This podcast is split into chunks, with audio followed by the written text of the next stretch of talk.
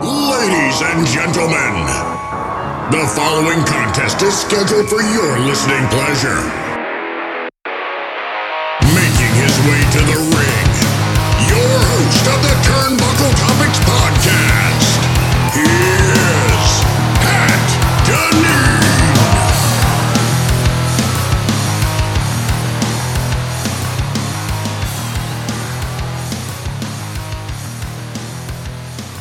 Hey, what's going on, everybody? Welcome to the Turnbuckle Topics podcast. I'm your host, Pat Deneen, and this is the AEW and New Japan Pro Wrestling joint pay per view event, The Forbidden Door. It'll be taking place tonight, Sunday, June 26th, live in Chicago, Illinois, at the United Center.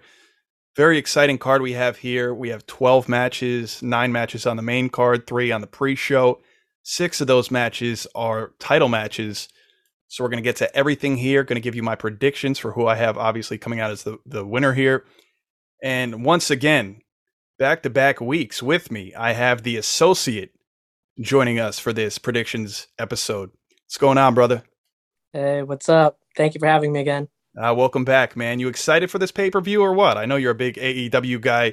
You've you've been for quite some time before AEW even came about you've been a big New Japan Pro Wrestling fan. The days of a Finn Balor, AJ Styles, Kenny Omega, Cody Rhodes, the Bullet Club, and and so on and so forth. Okada. So, are you are you really excited? Is this like a dream event for you? Yeah, absolutely. You know, getting to see anytime I get to see you know the world's best talents go up, you know, face to face against each other, it's always it's always going to be you know a great entertainment value. Um, you know, with New Japan, how their style very varies, you know, very differently from the AW. I think it's going to be a very good show. Now, this is going to be a great show. Don't get me wrong. At least from the AEW side of things, going into the show without a CM Punk, an MJF, a Kenny Omega, a Bryan Danielson, uh, Bryan Danielson, which we officially found out this past Wednesday on AEW Dynamite, telling us he will not be going up against Zack Sabre Jr. Uh, tonight. However, he does have an, a, a replacement that he will announce or better yet, that will appear at tonight's show in Chicago. Um, we'll we'll get to who that opponent might be. I know we both have our ideas of who that might be, um, but you know, still a very good card on both sides. Um, are you surprised that it's still a pretty stacked, beefed up card without the names that I mentioned? Yeah, for sure. We, you know, um, it's it's a little bit disappointing. You know, it's unfortunate, I should say that that so many of those heavy hitters are not going to be available for this card. Um, but what Tony Khan has stated um, a while back is that he would like to make this, you know, a yearly tradition. So, you know, we have our fingers crossed. We'll, we'll at some point we'll be able to get to see um, even bigger dream matches. Mm-hmm. Uh, so, so with that being said, regardless, this this mat this pay per view should still, you know, be great on paper and, and great to watch. Without question. Now, early Friday, this was obviously before Rampage and all that. Uh, we found out that AEW president Tony Khan uh, promised more matches would be added to this Forbidden Door card. Now, this is, I believe, when there was only nine or ten matches at the time. Uh, that will be on the buy-in pre-show for the Forbidden Door. So, like I mentioned, I think right now it stands as three pre-show matches, which I think is pretty suitable. Me and you uh, last month watched AEW Double or Nothing together. We had a great time watching it. We thought it was solid, but by match 10, 11, we were both kind of yawning uh, on the couch, knocking out. Great show. It was nothing against them. It was just getting to the point where we knew we had three uh, three matches still, and they were going to be lengthy and they were important. But we were kind of nodding off. But uh, would you say that this is okay, especially being that it's a joint branded pay per view? That okay, we are getting twelve, three are pre show, and nine are main cards. So it's still less than double digits on the main card. Are you okay with this? Is it is it just perfect to you? To be honest, I'm going to say it's not perfect. I, I would like to see two less matches on the main card. I think three matches for the pre-show is a good, is probably probably maybe like the perfect amount. Sometimes mm-hmm. matches doesn't feel enough. So I'm I'm perfectly fine with the three pre-show matches. So you like sticking with that ten total? Then yeah, not, okay, for sure. That's anything fair. more anything more than ten, and you know, for for those people who who are night owls, it, I'm sure it's great for them. But for other people who like start to get tired, us oldies or, or people who are too young, yeah, uh, you you really start to feel it by match ten, where you're just like, man, it, nothing against them, but it's like I'm ready. I'm ready to split. I'm ready to go to bed. You know. Right. And I'll be honest, you know, I do consider myself a night owl, much more so than I am a morning person. But even that being said, when you're watching uh, so much content, so much wrestling back to back to back, it's a lot. Even if you are someone who likes to be up in the wee hours of the morning, um, enough is enough, right? Um, condensed cards. So yeah, I mean, personally, I'm okay with it, but I wouldn't add not a single match more because you know what? If I miss the pre-show, like let's go into it with the mindset that we're not watching the pre-show. I know me and you both will watch the buy-in, uh, most yeah. likely, but say we totally bypass that, then we have the nine matches, and it's kind of like whatever. Then it's still under ten, right? So it all depends. We know most of the important matches will be on that main card, although there is some good storytelling. We know will be on the pre-show, especially when it in regards to Keith Lee and Swerve Strickland. So the two of them will be on the buy-in.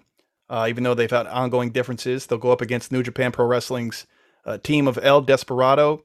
And you're going to have to help me, like I said, with a lot of these names from New Japan Pro Wrestling. But it is Yoshi Nobu Kanemaru. Did I did I butcher that too uh, too much?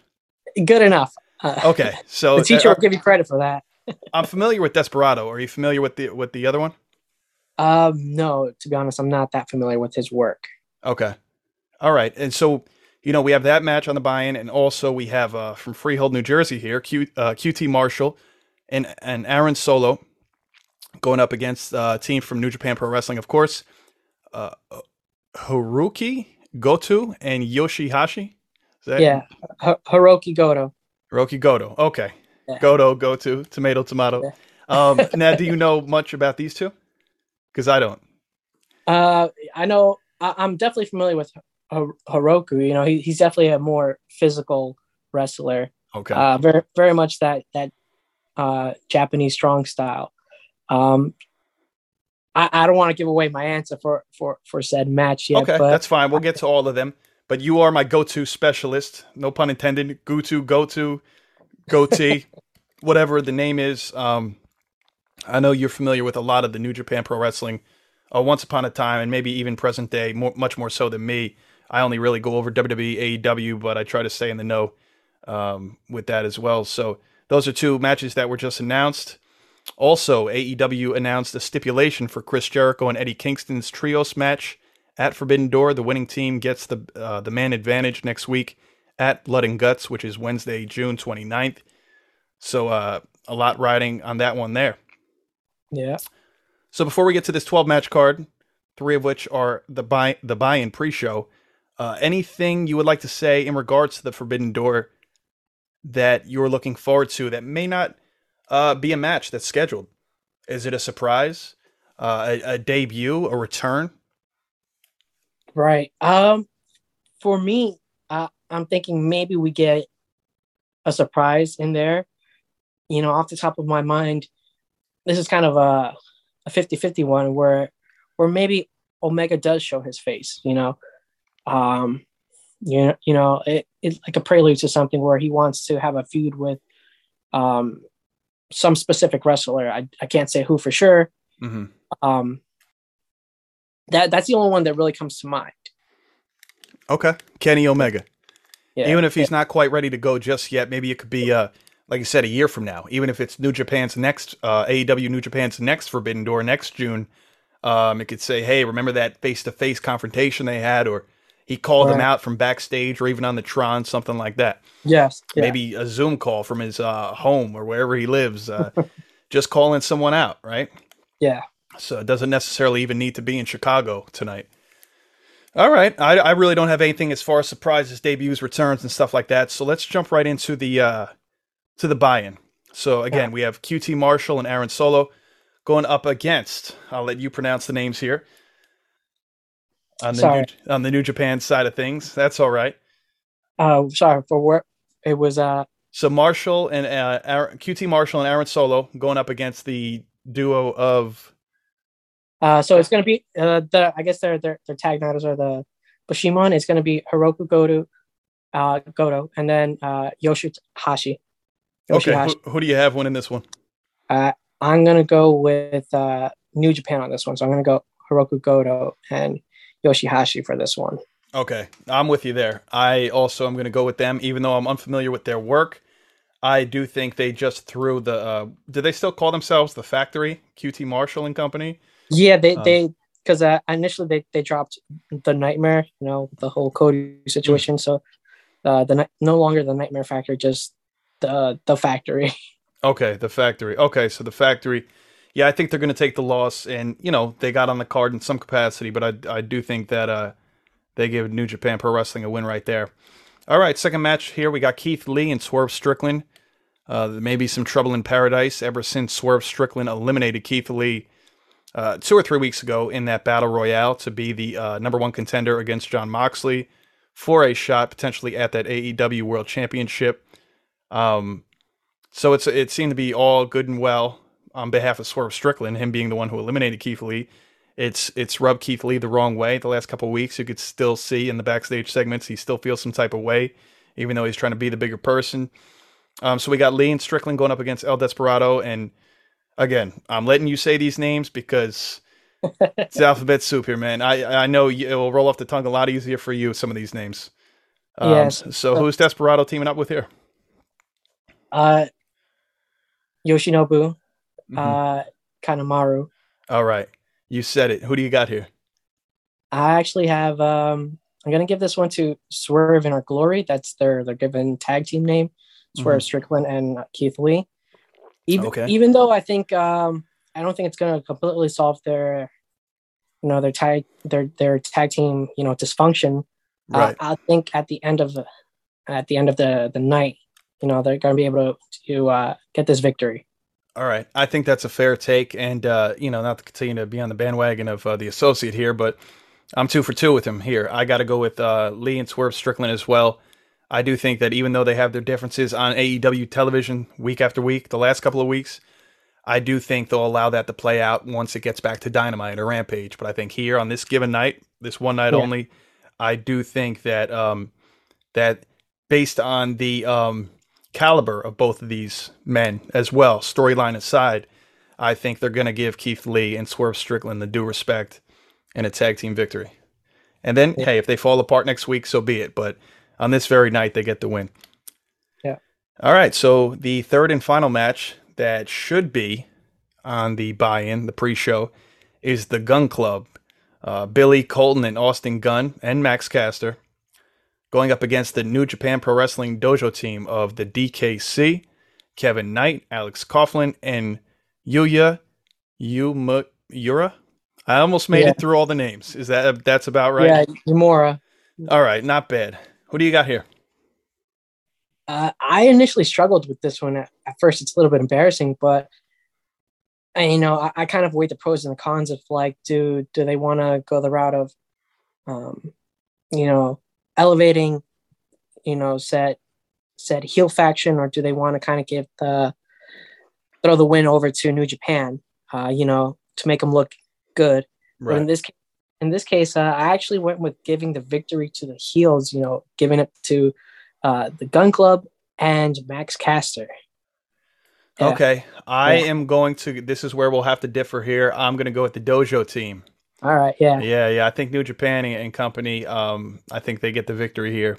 And by the way, people, I want to let you know. I know the associate is well aware. We spoke of this before we got on here. For only the second time, possibly ever, but definitely the second time in 2022, I am flying by the seam of my pants here. Usually, I am very particular, having my predictions done all before I obviously do the podcast. Things have just been crazy in a very good way in in my life um, but very busy, and I really haven't had time to sit down and go through this card top to bottom, especially all the recent matches they added on the buy-in. So, uh, as we go through here, I am literally picking and deciding who I think is going to win. We'll see how it goes. I did pretty good a couple months ago when I did that with NXT. I don't know if, if I'm going to get so lucky this time around too, uh, with double the amount of matches, but I got to go with the Dojo uh, for the win. So that that should pretty much be the the preview, right? The kickoff.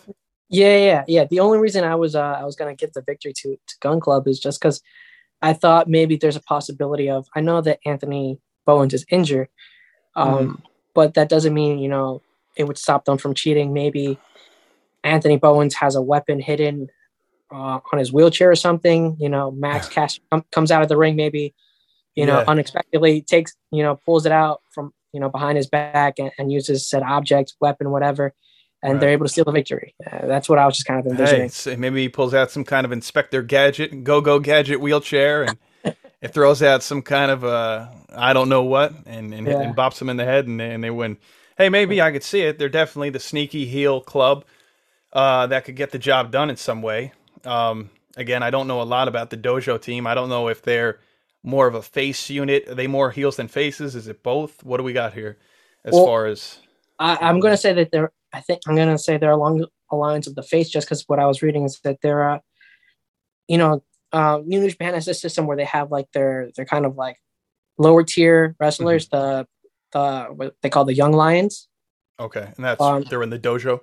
Right. Yeah. So so they're you can call you can basically think of them as rookies. Like uh, baby faces by nature, right? Yeah, They're not really yeah. coming into their own yet.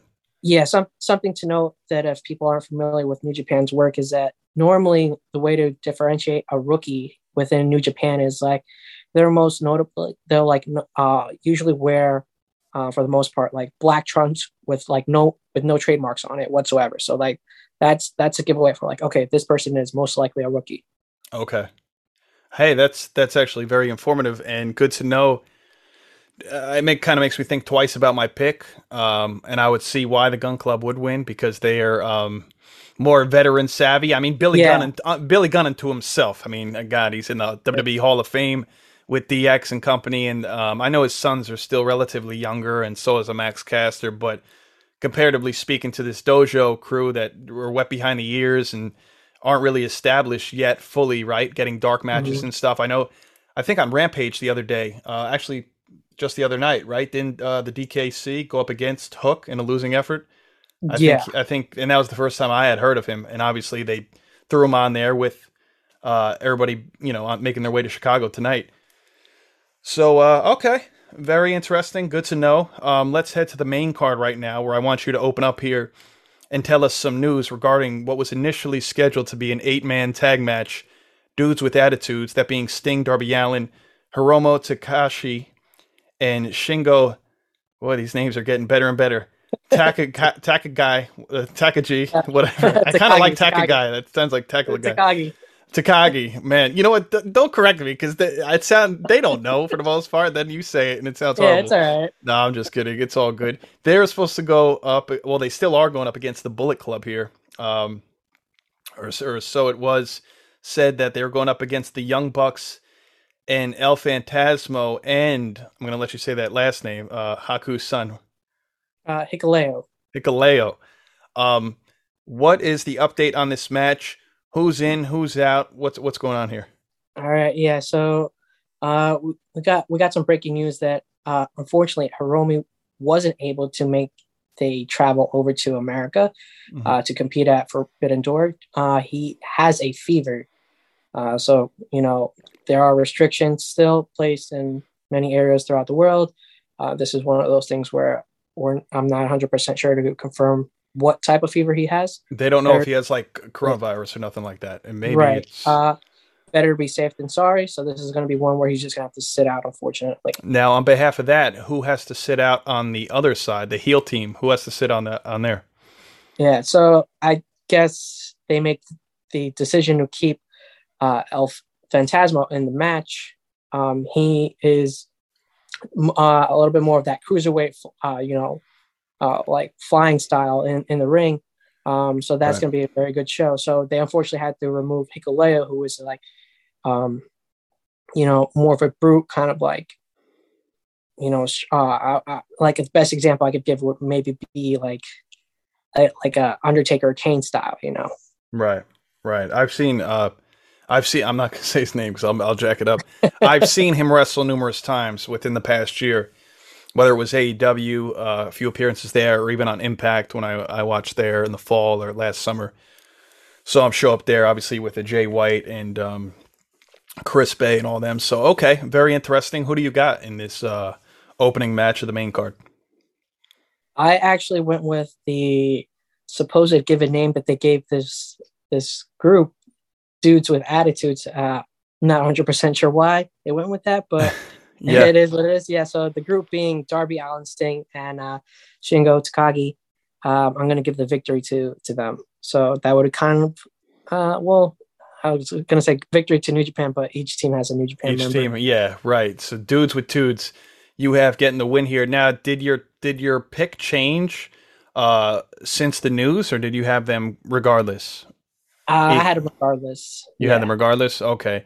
Um, now, as I said prior, um, I'm as we go here, I'm picking as well as honestly as I feel, and I'm having a tough time here. Um, I want to say the Bucks and company, but I'm looking at Sting, and Sting keeps sticking out here, uh, Yeah. being the household name that he is.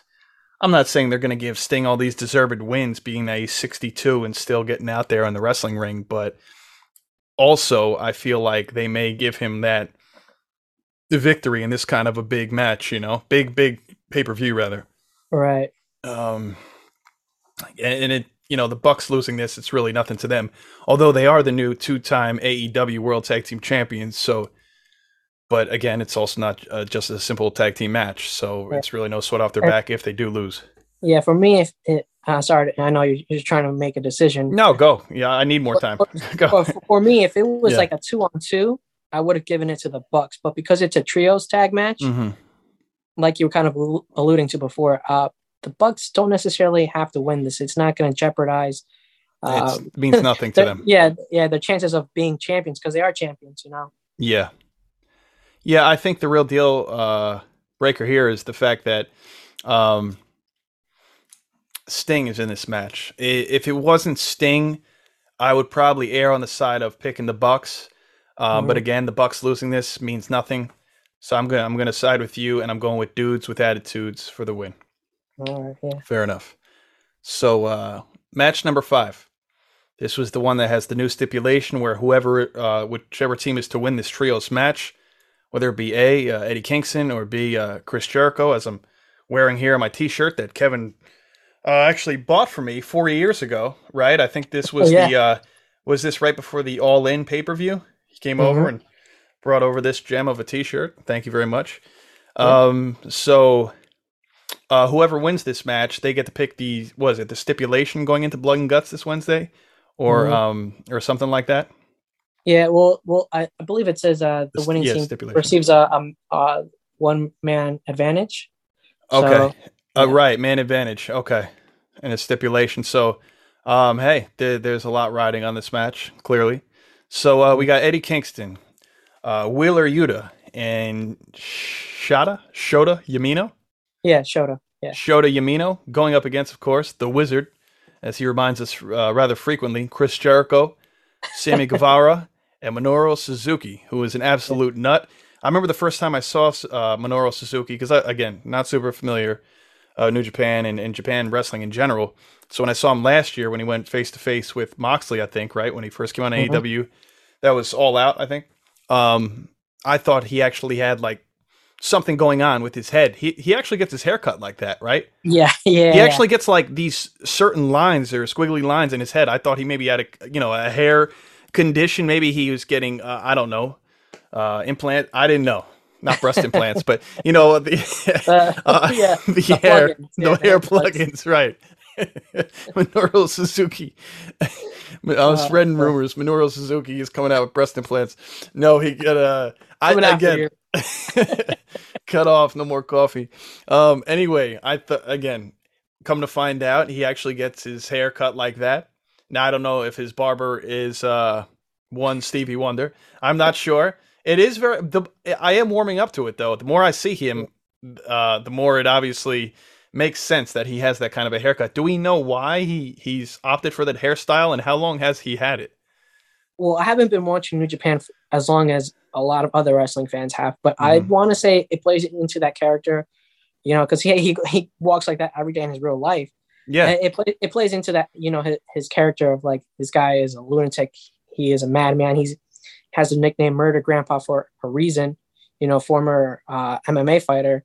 He's just a, Mhm. a living badass. Uh, you know, outside of outside of the wrestling ring and inside, you know, the squared circle.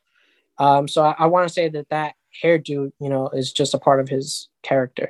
How old is Minoru Suzuki?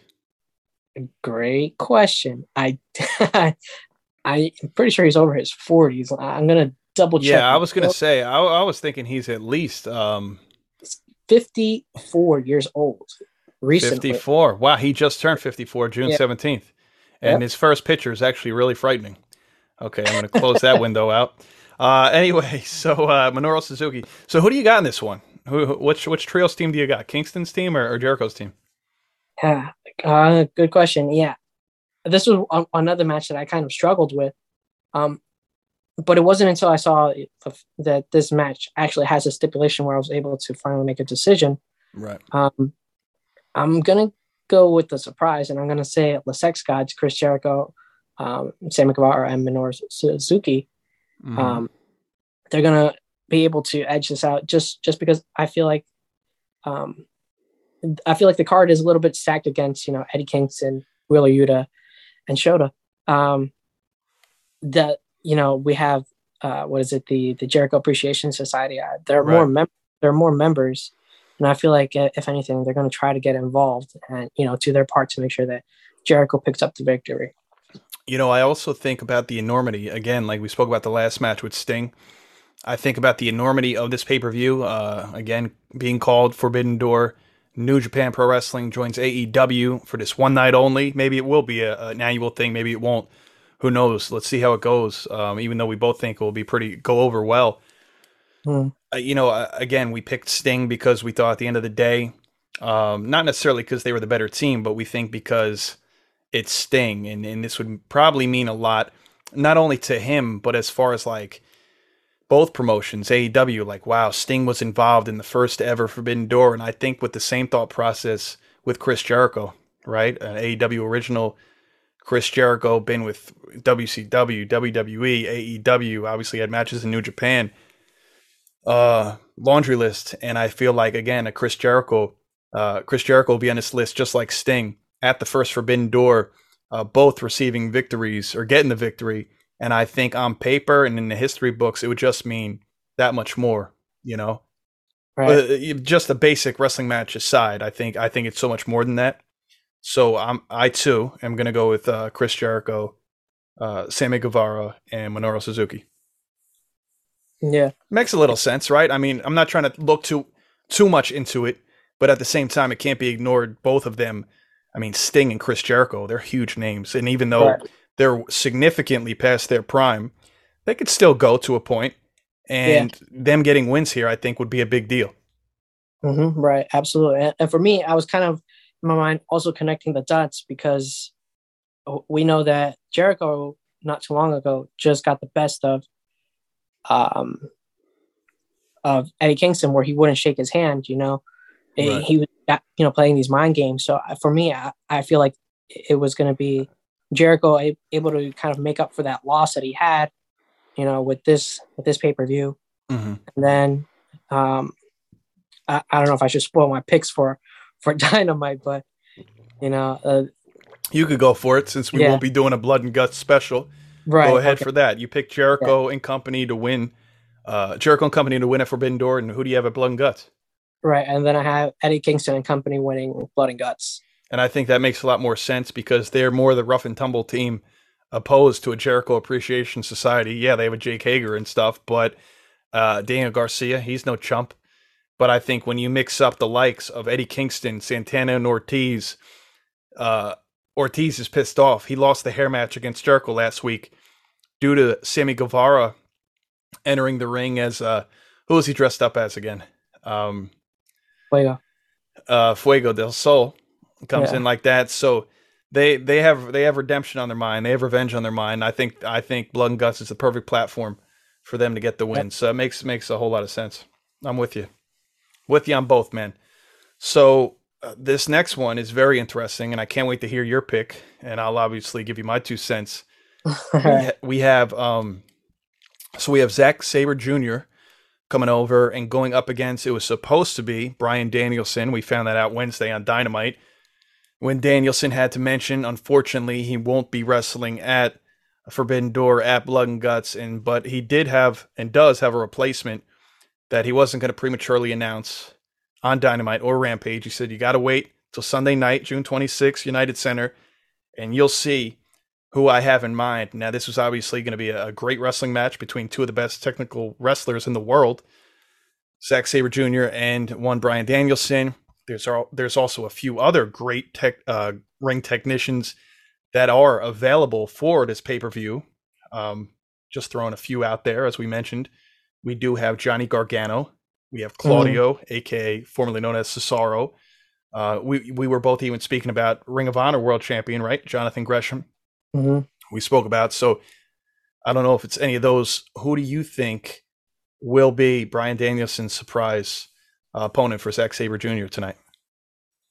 Um, for me, I, I had to really think about this. What I ended up just saying, I, I have a feeling it's going to be Claudio Cesaro. Uh, you know, with the special spelling that he has. Mm-hmm. Um, That'd be exciting. Think, yeah, he I think he, you know, and if it's not him, regardless, I, I actually have, you know, to be announced, to be determined as said Victor over Z- Zack Sabre Jr. Okay, so in your opinion, regardless who goes against Zack Sabre Jr., whether it is Cesaro or not, do you think mm-hmm. uh, Sabre Jr. takes the L to the surprise yeah. opponent? Yeah. Mm-hmm. Yeah. Okay. So you're dead set on it being Cesaro. There's zero percent chance could be anybody else. Do you think he's a shoe in? I wouldn't say that. No, I, okay. I have a feeling like eighty percent, seventy percent. I was going to say seventy-five percent chance. You know, there's definitely twenty-five percent chance it could be okay. someone. And if it is someone else, is it any of the few we mentioned, or could there be even more of a mystery opponent? Yeah, who who knows? It could be someone else that we're just not even. James Ellsworth. James Ellsworth. no. Well, I guess yeah, yeah. I guess uh, I guess the opponent does matter. Um. All right. Well, I again, you know, I, am we're pretty much on the same page here tonight. Uh, and there's a big part of me too that just I just get giddy and excited thinking about it. I also hope it's Cesaro. I think it's going to be Cesaro, and it makes a world of sense. Um, he was what his contract expired with WWE back in February. Um, he mm-hmm. wasn't terminated. He wasn't uh, released like half the roster was in the last year or two. He just decided not to resign. Smart man, and um, yeah, man, it, it's going to be very interesting watching the coffee connoisseur. Hopefully, take his talents to AEW and uh, I got to go with him too. I'm pretty much, I'm eighty, I'm eighty to ninety percent sure that it's going to be Cesaro, and if it's not, I'm really hoping that it is a Johnny Gargano. Those are two names I'd love to see in this in yeah. this match and in this company of AEW. But if it's not, if it's not one of those two, I really don't know who it could be. And I think we, I think we would both, and a lot of people would be surprised if it's not any of the people that we mentioned. Right. So hopefully it's Cesaro. So uh, we we got him for match number six of the night. We're halfway through the card, and next up, this match is really exciting. This is for the inaugural AEW All Atlantic Championship. They had some great qualifying matches. Um, it was all you had to do was win one match to get into this fatal four way. We have Pac versus Miro versus Malakai Black versus New Japan Pro Wrestling's Clark Connors is he's with New Japan, right? I know mm-hmm. he's not AEW. Um, do you, do you, is there anything you could tell us about this Clark Connors guy? I know zero about him. Sadly, I, I know just as much as you do. All right. To, well, uh, um, yeah. So, so I can honestly say, like, you know, this year has been a little bit iffy. I haven't been able to tune in too much into New Japan as uh, other years. Mm-hmm. Just so, so, so my knowledge isn't as great as it should be, I will say. Um, but I so so you know Clark is the replacement for for one uh, Ishii, um, who is injured, I believe, and was not able to to compete in this tournament uh, for the inaugural Atlantic Championship. He was initially supposed to be the fourth opponent, and that's mm-hmm. a, that's an absolute fact. Where did that report come out from? That came out this week. Yeah. So yeah, the he yeah when they ended up making that change, um, because there was a, another tournament in New Japan where he ended up, you know, winning to be, you know, set victor to be into this tournament. Okay. And, and they're using the loser from from Ishii from that side. I got you. I got yeah, you. As his replacement. Okay, well, we got to see a bunch of great matches the last couple of weeks to get into this tournament. We got to see Pac defeat Buddy Matthews. We saw Miro defeat All Ego Ethan Page. And this past week, we saw Malakai Black defeat um, Penta. Oh, what's he go by now? Penta Oscuro? A Skrull, something Yeah. like that. Yeah. Um, so th- we got three former WWE guys. We got Neville, Rusev, and Aleister Black here for for the WWE fans who are wondering who they are. Um, and by the way, that that list of people and talent that I went through in the beginning: CM Punk, Kenny Omega, Bryan Danielson, um, and- and so many more that will MJF that won't be on this show. You could add another one, being uh, Buddy Matthews. Now I get it; he didn't qualify for this fatal four way, but I also did hear that he is injured. Do you know the extent or severity of the injury? Hopefully, he'll be back soon. Um, I just Oh. know he is injured. I don't know if it was during Okay. that match or Yeah. something else. I actually didn't know that he was injured. Mhm. Makes sense. Um, another guy who who just came over, you can say from you know WWE that we're not seeing on this card, uh, but we've seen on television is uh, one Johnny Elite. Right, Johnny That's a- Elite, Johnny, Johnny Impact, Johnny Mundo, uh, Mhm. John John Morrison. Yeah, um, is he even signed to AEW full time yet? No, not. I think he just was for like Yeah. one or two appearances, right? Yeah, uh, so that that's what I wasn't sure about either. But um, Yeah, I don't think he- he's signed he- exclusively. He's an amazing wrestler, so if they want to sign him, they definitely can. You know, he he's one of those people who who you, who you can put like for like a championship run. Mm-hmm. Um, he, great great talent who who can definitely work in the mid card division. Who do you got winning this AEW All Atlantic Championship Fatal Four Way? We have a lot of great talent. Of course, me and you aren't very familiar with one Clark Connors from New Japan, but we are very familiar from WWE and AEW with Pac, Miro, and of course Malakai Black. Now, Pac and Malakai Black have not won anything in AEW just yet. Miro, he is a former TNT champion. He lost to Sammy Guevara what four or five months ago. Uh, when he when he dropped that title, was off of TV for some time. Returned about a month, month and a half ago, and he seemed to get right back to where he left off, pretty much dominant. Who do you got winning this? Oh man, um, this one this one I think I struggled with the most just because you have Mi- Miro who's a former champ, right? hmm Uh, And then Pac, he's been there the longest in the company. yeah, he's he's an original. Yeah, He's an original, still no Basically. title. So I feel like he's he deserves a title. Mhm. Um, but I actually I'm gonna go with Malakai Black just because of uh, you know his his faction, his group. They're on a roll right now with the House of Black, Mhm. Kings of Black tag team. Um, I, I I feel like if they really want to elevate his character, that putting a belt on uh, Malakai would help him a lot. You know, I also agree. Now, let me ask you this question too: the same person that you have winning is that also the very same person that you want to win, or do you want Pac but you expect Malakai to win, or Yeah. is it the same person you want and expect? Uh, I would say I want Pac to win because I feel like he's deserving of it. He's been, he's been with the company. He's shown that you know he, he's a little. Uh, not only that, but you got to remember that I think at one point he was injured, and then he was also limited. COVID uh, restrictions. Yeah, COVID restrictions. So Mhm. one, he he was injured, and then the other one is that he had a limitation because of travel restrictions. that hurt the momentum. It, it, every time he had a momentum, it killed it right away. Mhm. So hmm I, I feel like you know you, you got to give the guy a break. Um, it, so if he's if he ends up being champion, I wouldn't mind it. I, I would definitely love to see Pac get some love like that. But uh, uh, as I kind of explained already, I, I see them maybe going the way of Malakai Black. So when I look when I look at this fatal four way match again, we we know absolutely zilch about Clark Connors. So I'm not even going to include him respectfully. Uh, he has a 25% chance, just like all the other gentlemen in this match. But uh, I got to say this. So when I look at Rusev, he's the only one who's held gold in AEW out of the four. Rusev, former TNT champion. I do think eventually he will get his hands on this All Atlantic Championship at some point. So Mhm. it's like, all right. So I, I, I immediately exclude Miro without question. I have no problem with him. He'll, he'll do his thing in this match. Have great, many great spots, but he's not going to win. And and like you said, I I think Pac deserves this the most. Has earned it, uh, being that he's been with the company since day one, three years ago. Uh, and every time he got some momentum under him, whether he went out with injury or went out due to COVID restrictions, uh, flight restrictions, he wasn't able to get over here in the U.S. That really hurt Pac. So so very much like you, I would like to see Pac win this championship, but I think it's more important. Like the pick you have, you have Malakai Black, and I got to go with Malakai Black as well. I think this is huge, not only just for him to win this match, but and, and to get this gold, the inaugural championship. But I also think that it's huge for the stable, right? For him, for Brody King, for Buddy Matthews.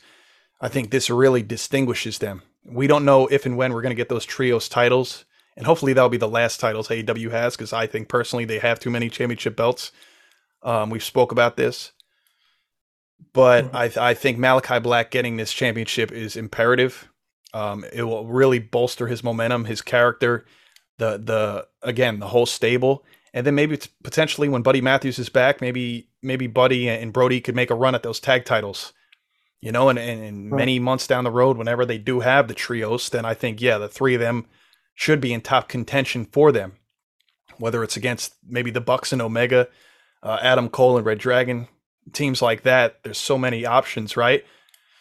That'd be super cool to see, and I think that would you know let Malakai have this singles run with the gold. Maybe they get in the thick of things for the tag titles. Who knows?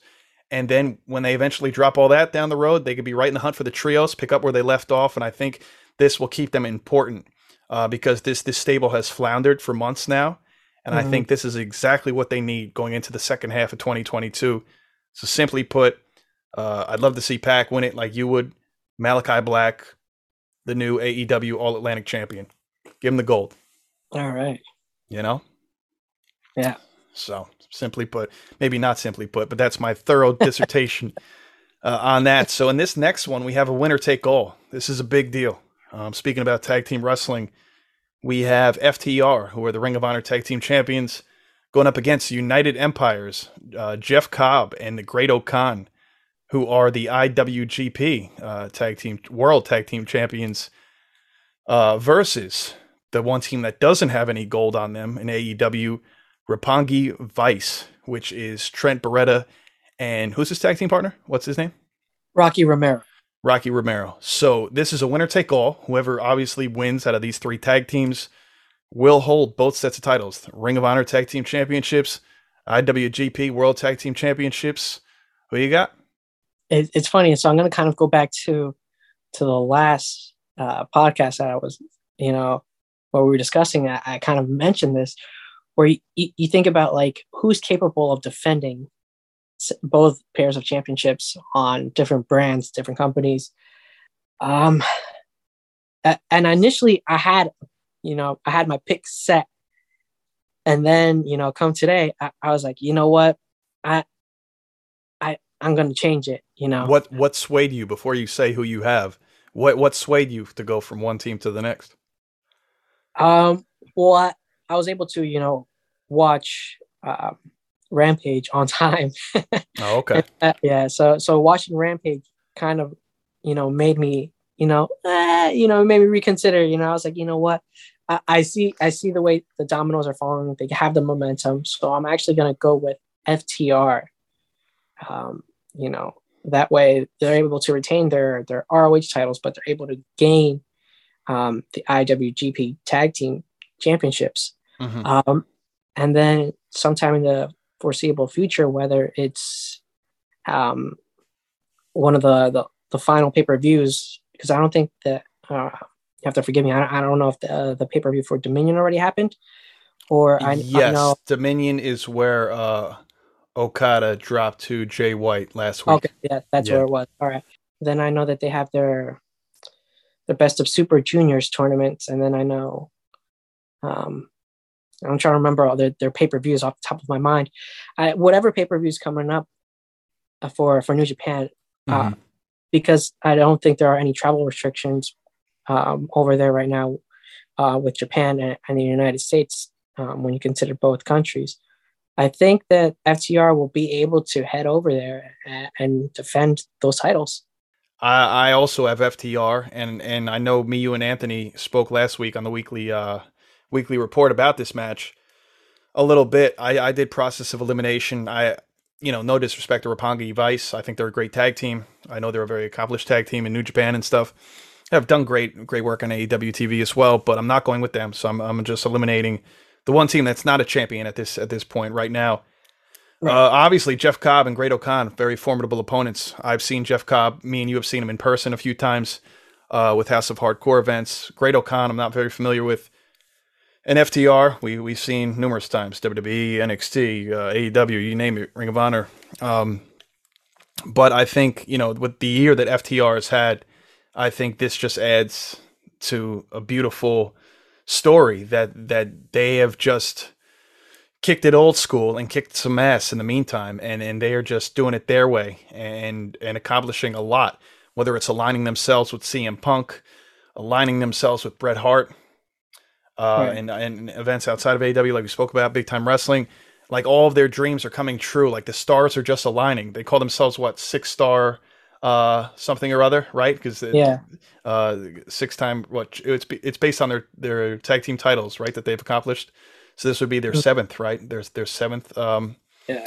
tag team title reign with a different company. So simply put, man, um, we're in for a great triple threat tag team match, winner take all, and I think that FTR um, will will be successful in this. I just um, I don't know. I, I just don't see United Empire being the AEW or not AEW rather Ring of Honor uh, tag team champions I mean, it's obviously a possibility, but I, I, don't know. There's something about it. I just think it's all about FTR right now. You know, without looking into it super, you know, way too much. I, I just think FTR, it's it's the only right answer. Mm-hmm. You know, so let's go to the women's match. We got Thunder Rosa defending her AEW uh, Women's World Championship versus Toni Storm. Who you got in this one? Yeah, uh, I don't think it's any surprise if you've heard me talk about the last few times I was here, where I haven't been um, sold on Thunder Rosa as a champion. Uh, it's been a rather disappointing run. Um, her so fault? Not her fault. I'm gonna okay. say it, it, it, it's the fault of like her, te- like the writers, the the producers at her TV times. Nothing has gone her way. It would seem as champion.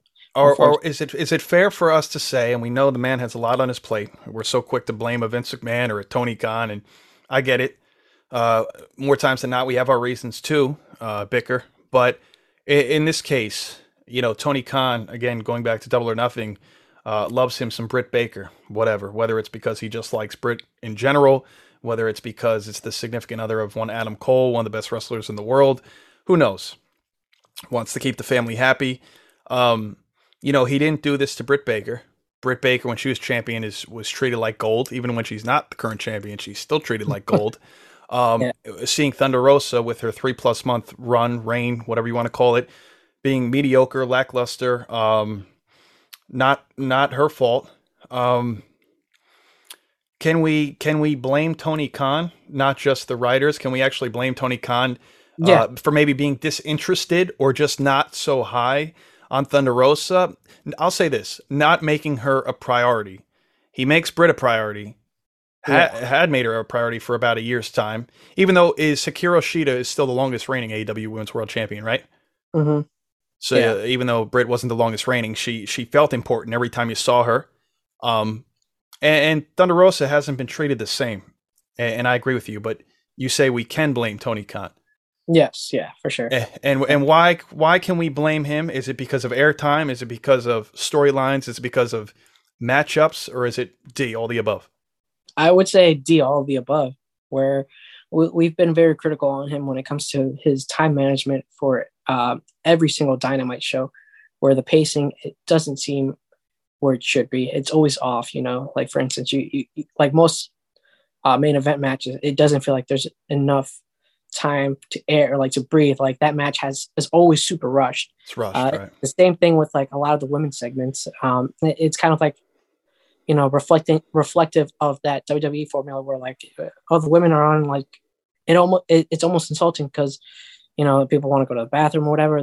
These segments aren't fulfilling like uh, like our desires as fans. Like you know like it doesn't feel like it's a cohesive segment. It feels like a, it's just like a lame a really lame segment for mm-hmm. for like a, lot of a lot of this year besides Thunder Rosa's uh, reign as a champion. Um, so yeah, for sure, you can definitely put the blame on Tony Khan. I do think he needs to um, correct that that problem.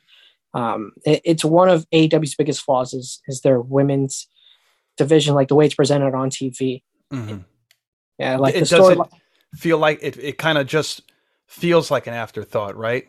Yes. As a whole, I mean, obviously Thunder Rosa being the champion outside of Jade being the TBS champion, who again we've spoke about Jade, they treat better and more as a prominent champion. When in actuality, it's even though she is undefeated, TBS championship is kind of like a mid card title. It is not Yeah, the uh, AEW World Championship, It- Women's it- World Championship. it, it's definitely a secondary belt, you know, Mhm, uh, synonymous with the TNT title. It's a secondary belt, you know. mhm. Uh, you know, you, you would mirror that to like a U.S. a men's U.S. championship or intercontinental championship. Right. That's how I would see it. And yeah, it, it it's weird when when your secondary title, you know, is promoted more than your primary number one title.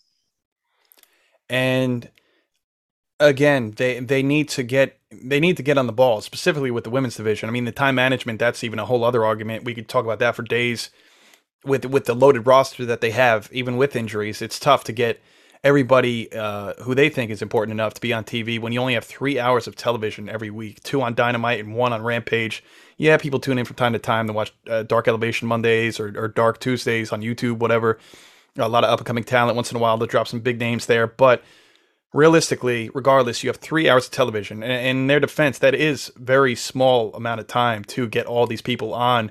However, it doesn't mean that you know you could justify week in week out a 12 minute main event, if that. I, I think about in recent history. Well, list could go on forever, but that Jeff Hardy Adam Cole match, uh, what was that, a semifinal or something like that for the Owen Hart uh, Mhm. Foundation tournament, that was completely rushed. I think Jeff Hardy was coming out, Adam Cole attacked him, and everything just felt rushed. And it sucks because you have so many vignettes and video packages leading up into that match. You know, Yeah. Adam Cole growing up, being a fan of the Hardys and watching Jeff and Matt on TV and talking about XYZ on the YouTube and it's on Twitter, it's on Instagram. And then you get to see the match and it's just like, you know, on paper it looks amazing, but then you see it, it's just like a cluster of you know what. And it's, Yeah. they they got to get that better. But mainly back to the women real quick before we go to match number uh, ten. Um, then of course we'll talk about who we have in this match, but um, they need to do right by the AEW Women's World Champion right now with Thunder Rosa because I would hate to see it go to a Toni Storm right now or whomever it was, but obviously Toni's her opponent, so let's just say Toni Hmm. wins tonight, and then they do right by Toni for the next X amount of months, like they did in a Britt Baker type of situation. Then it's going to clearly look like it's going to look terrible. So you're gonna be like, oh, you know, they they this hot blonde they have, um, as you know, everybody, a lot of people say Toni. Well, obviously, Toni Storm is a hot commodity. What her first day on OnlyFans was what ten grand, fifteen grand a couple months ago.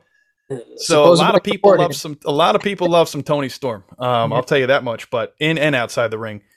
But anyway, um, it would it would look terrible in, in in the eyes of Tony Khan and well, the eyes of all of us towards Tony Khan and company. If you, you know you you just kind of whatever with Thunder Rosa, but now you, you look at Toni Storm as an asset for whatever reason, and then then you then you you you put her out in top tier storylines and feuds and matches week after week. And then it's like, but what happened to Thunder Rosa? Three and a half months, you gave her nothing.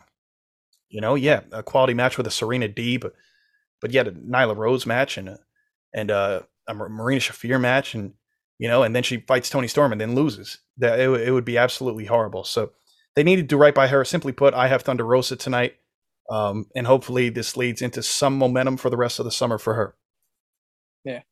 Uh, I don't think I actually said my pick yet, but I, I- do have. It's funny you, you were kind of breaking it all down. Mhm. Uh, you you kind of do my work for me, so thank you for that. hey, no problem. yeah, I, I I was going with uh, Toni Storm actually, uh, just because.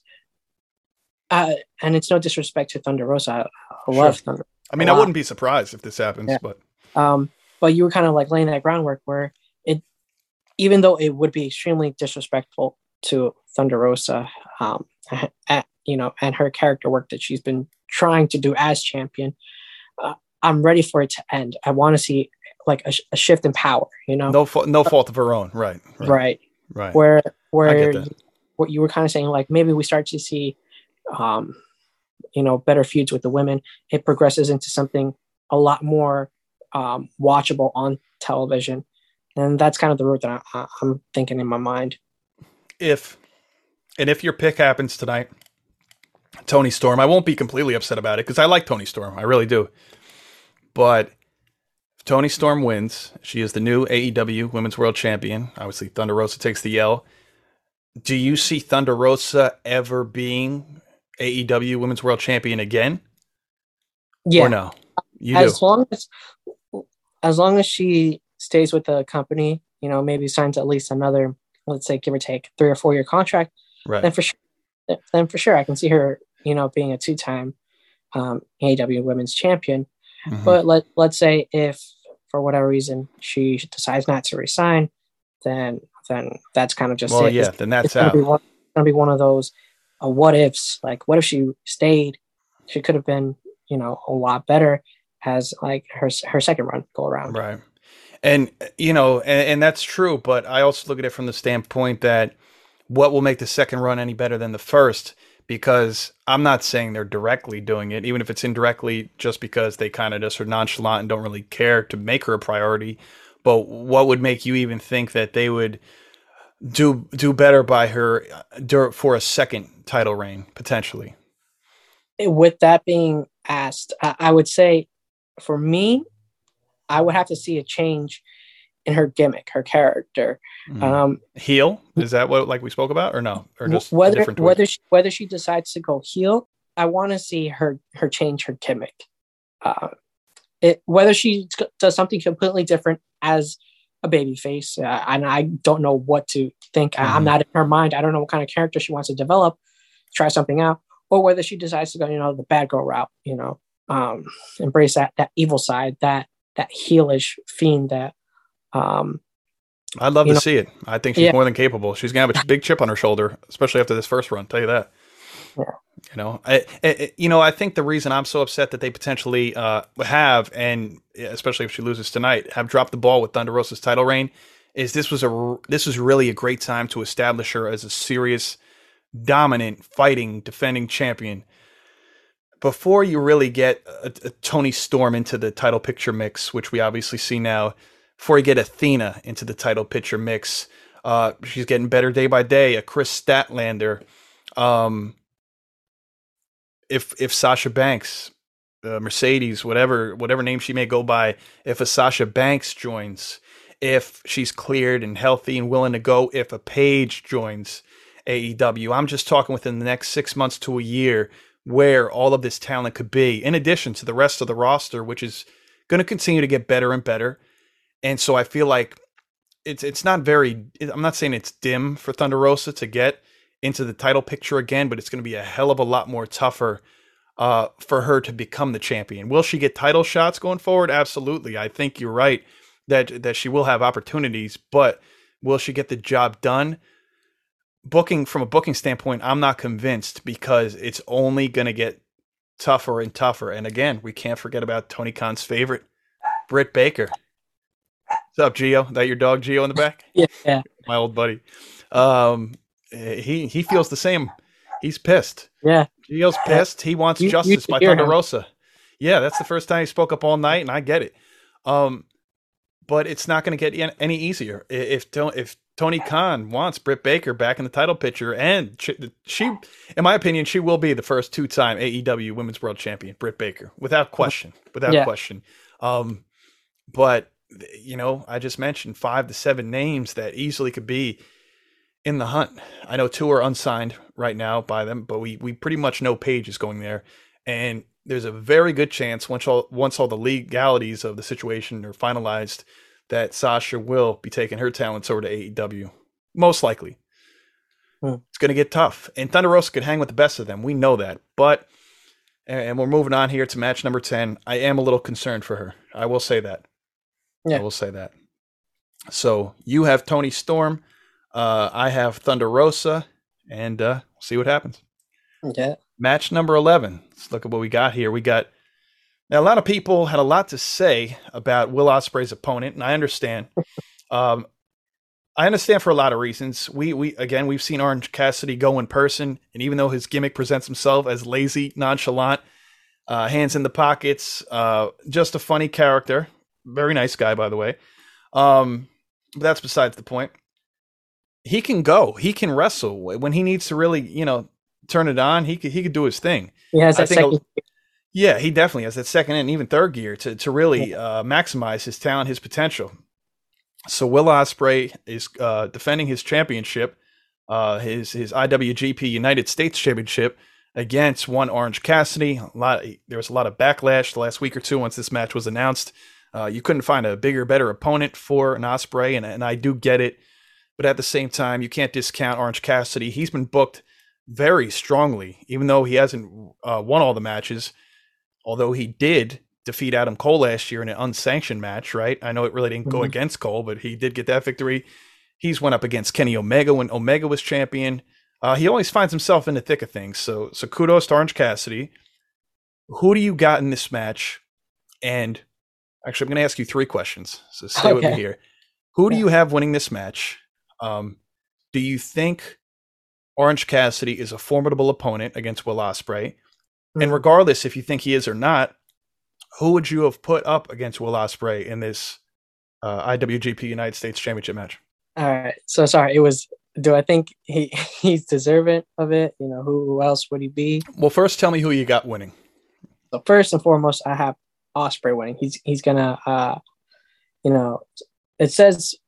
Correct me if I'm wrong. It says for the ID uh, IWGP United States Heavyweight Championship. Yeah, Right. mhm, titles on the line, So I see Will Ospreay uh, picking Right. up the victory.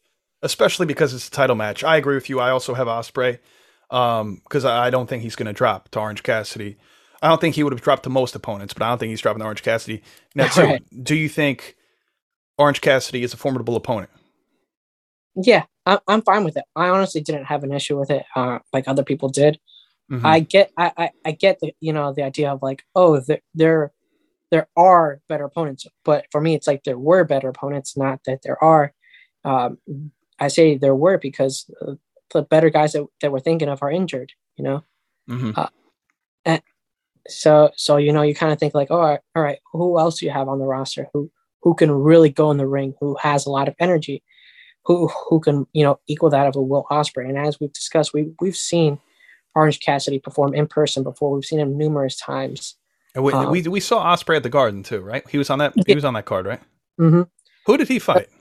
Uh, there were so many matches. I forget. I remember we saw Uh, Switchblade. Uh, Do you You're remember? asking three years ago. Yeah, I'm, I'm sorry. I, excuse me. There was so many matches. I know we got to see uh, Jay Lethal was there, and there was just such such an influx of talent. But I was trying to remember. I know we saw Roosh.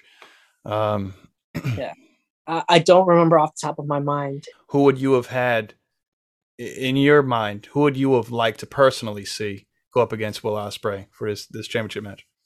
Uh, man, see, I, feel like this is a tricky one uh, because you know I don't I don't believe we've, we've ever had the opportunity to see a an Omega Ospreay match, and I do recall in three years ago, uh, you know, that these guys were like going back and forth at each other, uh, you know, via Twitter. Right. You know, who's the best? You know, he- he- who who who do you who do you think is like the best wrestler in the world? It's always been a, an argument among all wrestling fans. And- Haven't and- Ospreay and haven't even over the years. You mentioned Twitter. Haven't Ospreay and Seth Rollins even gotten into it over Twitter Well- over the over the well, years? well, well, yeah, I was just about I was just about to go into that. Is that Yeah. you, you've had you've had those three names, Which Uh, is fun, you know, all Yeah. different promotions going back and forth at each other. You, I mean, you've Ke- had Omega, you've had Ospreay, and you had Rollins. Those are the three. the Boy, three is big- that a Forbidden Door match I'd love to see. I know it's a Yeah. stretch adding WWE talent, obviously, but boy, Yeah, that would be You fun. ain't kidding. Man, yeah, take my oh. money. Yeah, for real. Um, okay, so so you'd go with Will Ospreay and uh, Cleaner, Kenny Mhm. Omega. Okay, Yeah. can't be mad at that. Can't be mad at that. Yeah, I didn't have anybody in mind um, for this um, as as another formidable opponent, but again, I'm good with I'm going I'm good with Orange Cassidy. He'll hold his own. He's not going to win, but uh, nonetheless, I think this will be fun, entertaining, and at the end of the day, it will be a quality wrestling match. And before we get to match number 11 of 12, so we got two more here, but we spoke about it the other night. I think it was during Wednesday's match or Friday's match. I forget. All these nights just blend into one another. Um, you were talking about Will Ospreay. Um, you were then talking about a few other wrestlers who have since calmed it down with their moves and their spots and these uh, all, all the crazy things they do. So, what is it about Ospreay that that you noticed in that match that like wow he's not going to be able to do that much longer? And refresh my memory. What other wrestlers were you saying that have kind of since calmed it down? It, it's the exact same wrestlers we were just talking about 30 seconds ago. It was, Is wasn't it? It is is a Seth Rollins and Omega. It was Um, both of them. Wow, that's yeah, pretty good. so- No, I, I didn't even do that as a setup. I, I legit forgot Great, uh, who you mentioned. great segue. awesome segue. So if you, if you take into account, uh, for those not familiar with Omega's work um, in New Japan or even before New Japan, uh, where he was in, I believe, the promotion DDT. Uh, hope that sounds correct. That he, he was known a lot more as like using a lot of crazy maneuvers, high flying things, where where you don't see the normal wrestling moveset, like the normal wrestler do those types of moves move sets, and and it just blew people away. We're like, oh man, keep your eyes on this guy. This guy's crazy good. He's going to be a megastar. And what do you know? It ended up happening not of maybe within like the next five to ten year span, where yeah, this guy's considered the the best in the world. Uh, same same can be said about Seth Rollins, where he had his time in NXT, you know, doing some crazy maneuvers even before he joined, uh, quote unquote, the WWE brand when he was an independent star. I Mhm. don't remember what is it, Tyler Black? Is that is that Yeah. his? Uh, That's it. Yep, that was his name. pe- people were like, keep your eyes on on this kid. You know, he he's doing some crazy moves outside of the ring, inside of the ring. But as we know, um, the older you get, the more injury prone you are. You can't you can't keep that same pace in the ring. You can't be super fast, super agile, using power moves, high fly, and like high flying moves at the same time, like as your move set. You kind of got you kind of got to like lean one way or the other You can't sustain that. right? It, it, it's like a hybrid style where it was just like, you know, super fast paced, power, and like high flying, and, and then you know, kind of a little bit of technical wrestling as well. Right. Um, and you've seen Seth Rollins, yeah. Thanks, Gio. Yeah, he, he agrees once again. Yeah. I, I, I he's going to be on the next podcast. But anyway, Or you've seen, um, most notably, Seth Rollins, his style changed completely once he had that knee injury. What was it back in 2014? Gio said yes. Uh, back in 2015, actually, he had the, 2015. the fall of Uh, 2015, he had to vacate. excuse me, he had to vacate that title, and that's where uh, Roman won it. Then Sheamus won it, the Survivor Series. Right. What was it? It- he was doing the uh, the buckle bomb. Is that where it was? Or I forget the spot. It was a house show. I do remember that. Um, but I've even noticed recently he's kind of even calmed down with the with the suicide dives. Yeah. Usually he'd go from rope to rope, ringside to ringside, uh, flying out. Uh, notorious for it, but he's been kind of even simmered down on that lately. Yeah, uh, uh, uh, and yeah, he's he's changed his move sets completely. Like if you watch this NXT run to Mhm. his initial WWE run, where he was a part of the Shield, and once you know you you had the fall of the Shield and then the injury and everything, his move set changed. You know, I think he realized himself as like, man, I can't keep doing the same things, or I'm gonna end up back know, on the IR, and then like no, no one's gonna know who I am. That once you get injured, you always have that fear as a wrestler, like I'm going to become irrelevant. I'm not going to be pushed anymore. Uh, you know, it's the main picture. So Who's- uh, uh, no, go ahead. I want to No, ask you one more question, and then maybe give Gio a biscuit or something. most most wrestlers, you know, they they kind of heed the advice of others, where they're like, "Hey, listen, like you you got to change it up. If if you want to keep performing in the ring, you, you have to change your style." So we don't see that that hybrid style anymore. Um, it, would we love to see it? Yeah, you know, I, the same situation with Omega. Omega has like back injuries, you know, neck injuries. Um, he he's not as you know, um, as like high flying anymore. Right. Well, if you know, and if you and they all love this, right? If, especially if you do pro wrestling, you have to love this. It's year round, basically, and if you want to maintain, you know, continue to be a pro wrestler, you're going to have to constantly change your style, right? Uh, to be able to, you know, make it in and out of the ring safely, and and to be able to go on week after week on the road, and it's a lot. You know, it really is a lot. It takes a major toll on your body. So you're gonna have to dumb it down and, and get reacquainted to a new style from time to time. I mean, one name, Darby Allin. We know he is absolutely reckless, and there's nothing to him. I, I don't exactly have his weight up here. I, he can't be more than 130 pounds. I'm guessing maybe a buck 30, buck 40 on a good day. Um, I was gonna say like maybe maybe 150, but I'll see what uh what's what's good old uh, Wiki saying? There- I'm gonna. there- I'll, I'll err on the side of 140. I'll say Darby Allin's got to be 140, Okay. right? Well, well, he's actually his build weight is going to be 175. 175. Okay, I gotta say I'm surprised at that, but okay. So so if he's billed at 175, he's probably pushing 160.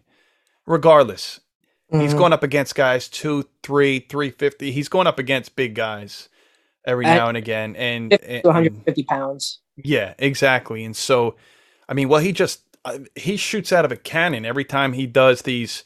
I cringe. I, I thought I used to cringe when Seth or, or other people would. Whenever I see a suicide dive, I'm like, damn, this is going to be just as risky for the person giving it than who the recipient. And when uh, numerous times, I know you see it. Everybody sees it. Darby Allin goes out full force. He barely hits the opponent, Yeah. and he literally goes 100 miles per hour into the guardrail, the steel guardrail, shoulder first or head first. I'm like, Right. this guy's going to decapitate himself one of these days. Like, uh, he's Yeah. going to have to cut that out. I know he gets so amped up, whether it was whether it's in front of five people or or fifty thousand. He he's just as excited to do it as many pro wrestlers are to to go perform out there. But golly, if he wants to have a career, even forget twenty years from now, even five years from now, Yeah. he's going to have to. It's one of the four pillars of AEW, right? He's going to have to calm it down. and that and, th- and this can definitely be a, discussion on its own. It's just like wrestling styles in general. Yeah, Um, you, you know, I know we're kind of like segueing into this whole discussion about yeah. Well, and we'll get to the last it- two matches in a minute. One of those, it's one of those phenomenons where you, where you, as you're saying, like a lot of people are fascinated. Where it's just like, man, this this guy is extremely relentless to his own body. Is you know, Mhm. he throws himself around like a rag doll, like a, a quote unquote test dummy. Um, Yeah, it's like, Yeah. It, and you look at these spots, and it's like, obviously, if you connect, they- they're feeling it, whether it's the coffin drop or doing these suicide dives. But it's like you you are obviously doing more harm to yourself than the opponent. I'm not saying they're not feeling it, but you were severely injuring yourself, and you don't mm. you don't have a lot of those. You know, Yeah, and, and I don't know if we've ever actually seen Darby wrestle a different style. I don't know him to be anything but a high flyer, someone with high velocity. I've never seen him be um, a tactician, you know, uh, in the ring, and, and I don't think he's going to be one of those guys who's ever going to be able to utilize a different power moves. You know, I don't think he's going to be power bombing anyone anytime soon. Right, and I, I and right, and that's the thing. He he could reacclimate his style, but he's not he's not ever going to fully change who he is, and and I don't want that either. I still want him to be rough, rugged, uh, rough around the edges, Mhm. every bit of what Darby Allin is and has become, and what got him to this point.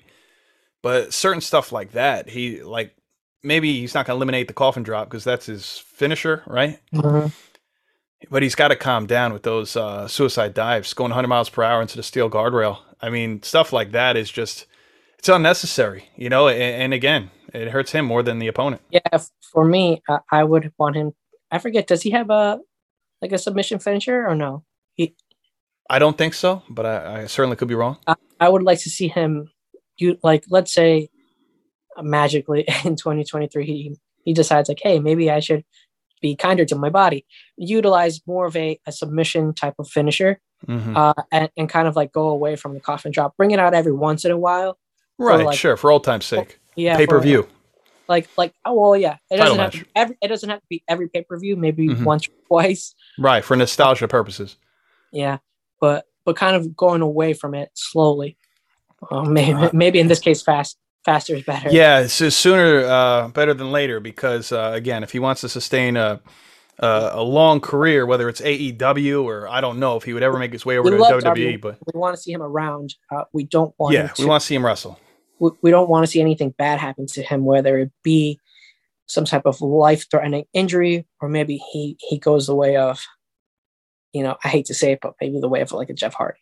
Yeah, and and honestly, yeah, I mean, you, where you're reliant on whether it's prescription medication, whether it's hard drugs, alcohol abuse, uh, you certainly don't want to see that as far as you know, whatever is your painkiller to get by and to get to the next town for the next show. You don't want to see that, and it's amazing that uh, Jeff Hardy, uh, the Hardys in general, have made it to this point uh, f- for all that they've put their bodies through over the course of the last nearly three decades. It's really amazing that they're even. I know that we all know they're visibly past their prime, but it's amazing that they're even able to do what they do on a daily basis uh, from what they've been doing since we were little kids. You know, so again, Darby Allin was just one example uh, of you know wrestlers we would like to see kind of calm it down a little bit for the longevity of their careers. So why don't we get to this next matchup? Again, we're on match 11 of 12. We're going to get to the interim AEW World Championship match, which is representing AEW Jon Moxley versus New Japan Pro Wrestling's Hiroshi Tanahashi. Kev, who do you got in this one? All right.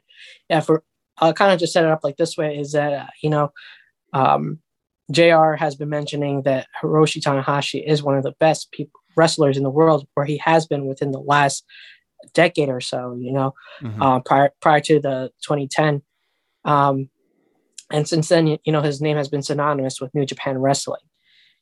Um, and, and this is a match that Moxley has wanted ever since that, I believe, even when he was in WWE, he's kind of been quoted like, if you were ever to wrestle someone or wrestle somewhere else, who or where would you go? And he's always said, you know, like Tanahashi, I would want to, I would be really interested in wrestling, you know, in New Japan. Uh, and, you know, his wish actually came true. He may not be wrestling in New Japan against said Tanahashi at, at a Wrestle Kingdom. Mm-hmm. Um, this is the next best thing that we can get as AEW fans. So this is a this is a dream match of sorts for one Jon Moxley, right? Correct. So yeah. essentially, you think you think that Moxley actually went to TK and said, "Hey, Tony, um, Forbidden Door, especially with what happened to CM Punk, and they're needing to be an interim AEW World Champion. Hey, if I'm going to win this thing uh, or be in this match, let it be against him. Do you think that's pretty much how it went? Yeah, for sure. Absolutely. Okay. And yeah. by the way, I, I know there was kind of mixed reviews on AEW uh, Dynamite's main event that took place Wednesday night. The Wizard, Chris Jericho, and the Murder Hawk, Lance Archer, went uh, went up against Jon Moxley and Hiroshi Tanahashi in a tag team match.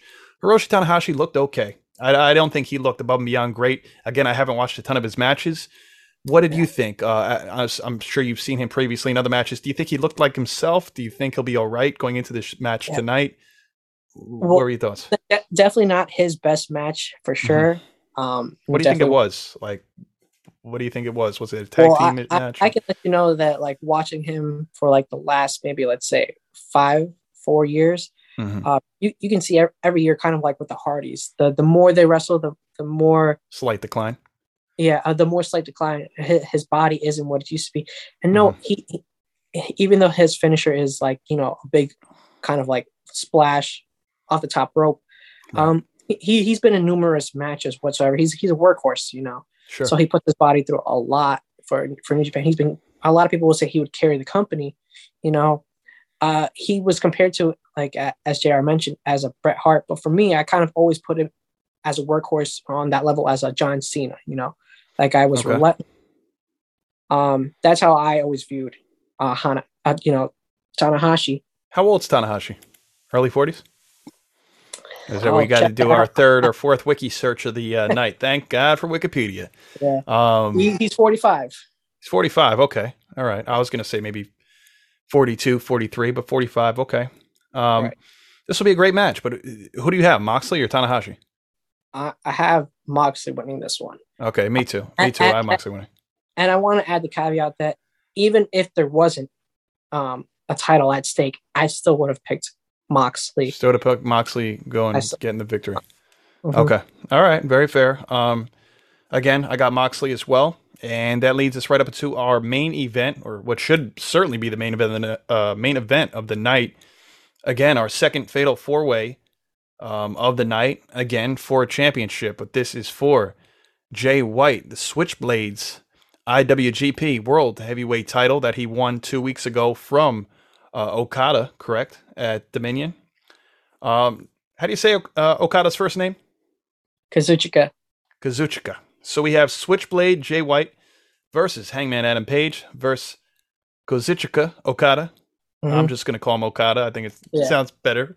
Uh, as far as I don't know, I kind of just like the one name. If I was, you know, Vince McMahon certainly would just be calling him Okada. That's one you, name he would definitely be cutting. Hey, buddy, get rid of that first name. Correct. Yeah, exactly. If he's going to uh, cut uh, the likes of a Mustafa Ali uh, and stuff like that, he'd certainly be cutting that. And uh, of course, Adam Cole, baby. Um, who do you got in this match? Who's coming out? Is he retaining? Do we have a new champ? What's up? Yeah, uh, the way I saw it was that um, I do think that Jay White is going to end up retaining it. I just kind of want to get right to the point. Okay. Um, yeah, me too. I, I got Jay White as well. I, I, for me, it, it's hard. I don't see him losing for besides the point that that he just won this title.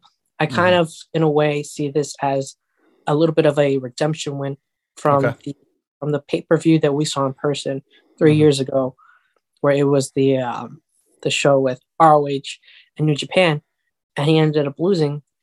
Um, I, I feel like he's going to be able to to get this this victory because if uh, if, correct me if I'm wrong, but he lost to Okada right that night.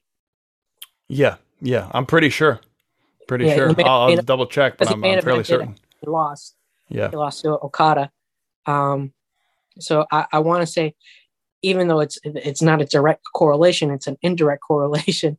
I feel like he's going to be able to, uh, you know, kind of make up for that loss years ago. Okay. Well, this very well may be the case tonight. So you have, uh, well, we both have Cesaro appearing as the mystery opponent for one Zack Sabre Jr. and that technical masterpiece of a matchup we're probably going to get. Uh, as far as championships are concerned, we both have Malakai Black being the inaugural. Uh, what is it? The all, um, I almost said all elite. What is it? all Atlantic, uh, all Atlantic champion. So we both have Malakai Black. We also both have FTR retaining and becoming the new IWGP World Heavyweight Tag Team Champions. Yeah. Um, so FTR with two sets of titles, much like the Usos, except this is different because these are actually two different promotions, whereas the Usos just have Raw and SmackDown, which is the same promotion, so it's not the same. Uh, Yeah. Although WWE tried to make it look like the Usos are winning from numerous uh, companies, which isn't the case, but nonetheless, not to take away from them, that's still a great accolade. Um, in this women's match, you do see Toni Storm, uh, new AEW Women's World Champion. I have Thunder Rosa retaining. And then for the three final matchups, we see all three retaining. Will Ospreay, uh, well, Jon Moxley is new interim, so sorry, we, but we both agree on the last three. We see Moxley as the interim, and then of course Switchblade Jay White, only winning two weeks ago.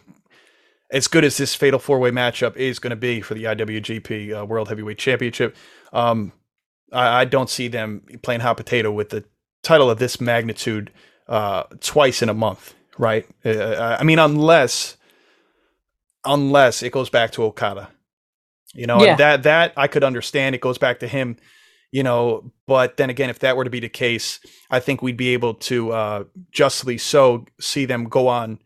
And, and face each other in a- a one-on-one rematch where Okada would win. Right. I don't think they'd give it back to him with Cole and Page being in this match. The the interesting thing about this match is that if there was no title at stake, that's Mm-hmm. when you struggle to pick a winner because then Yeah, no title. This makes this this makes this prediction hell of a lot times harder. ten times harder. Hell of a lot harder. I would have a really difficult time. And for argument's sake, uh, before we wrap up this this Forbidden Door uh, predictions episode, if I had to pick a winner, no title on the line, out of those four men, I want to say Adam Cole. Oh, oh, wow. Okay. See, I was either going Hangman or Okada. I, am kind of leaning a little bit more towards uh, Hangman because I feel like oh, he, okay. I feel like he would have um, avenged his loss from, uh, what is it, All In to Okada. Oh, okay, that's right. Those two went at, uh, against each other at All In four years ago. Mm-hmm. The great, great memory, by the way. Thought I had a good memory. Then the associate popped up and uh, holding it down. He's still in his twenties, unlike me, folks. Well, he's hanging on to his twenties. Yeah, he's hanging on for a few more months. Um, that's a great point. Great, great thought process and great storytelling that would be over the years for those who had followed that feud. It's funny because Hangman, in my opinion, was the least likely I would have picked out of the four. If I had to pick an order, Mhm. of those four with the title not on the line, I would have went Adam Cole or Okada.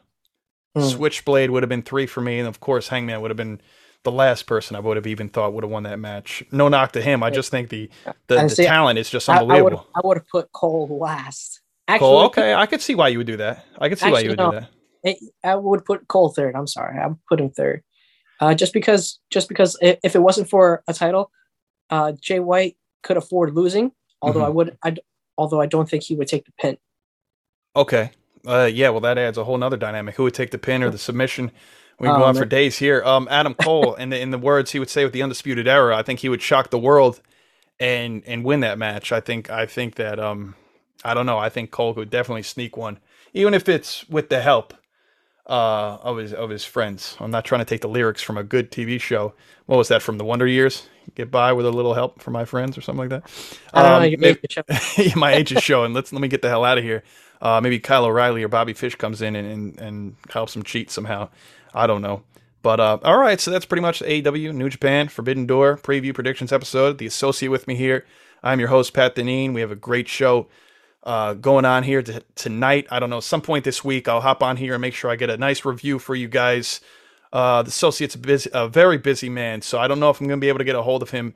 Usually, I have to book him weeks in advance. So if I can't get him for the review, I'll at least hop on here. We'll see. It's to be determined. But uh, associate Kev, thanks for joining me for this episode. Absolutely. Thank you for having me again. Uh, Yeah, it's it's been a always, pleasure. always great to talk wrestling. Absolutely, bro. It's it's been great. So we'll have to do it again sometime. Again, everybody, thank you once again for tuning in to the Turnbuckle Topics podcast. Forbidden Door, enjoy it. Hopefully, it becomes an annual thing. And uh, let's just hope they don't add any more matches. As much as we like pro wrestling, I think, like Yeah. Kev said, Kev certainly doesn't want any more. He he wants ten overall. We have twelve overall with three on the pre-show. So so we'll see. We'll see. Uh, there are a few hours remaining, so they, maybe they will. All right, folks. Thanks for listening. Catch you next time. Got a question for Pat? Send him an email at turnbuckletopics at gmail.com. That's turnbuckle, T O P I X, at gmail.com. Find him on YouTube, Instagram, Twitter, and Facebook at Turnbuckle Topics. Thanks for listening to the Turnbuckle Topics podcast. Be sure to subscribe. If you like the show, help others find out about it. Leave us a rating and review wherever you listen to podcasts. Join us next time for another episode of Turnbuckle Topics. See you then.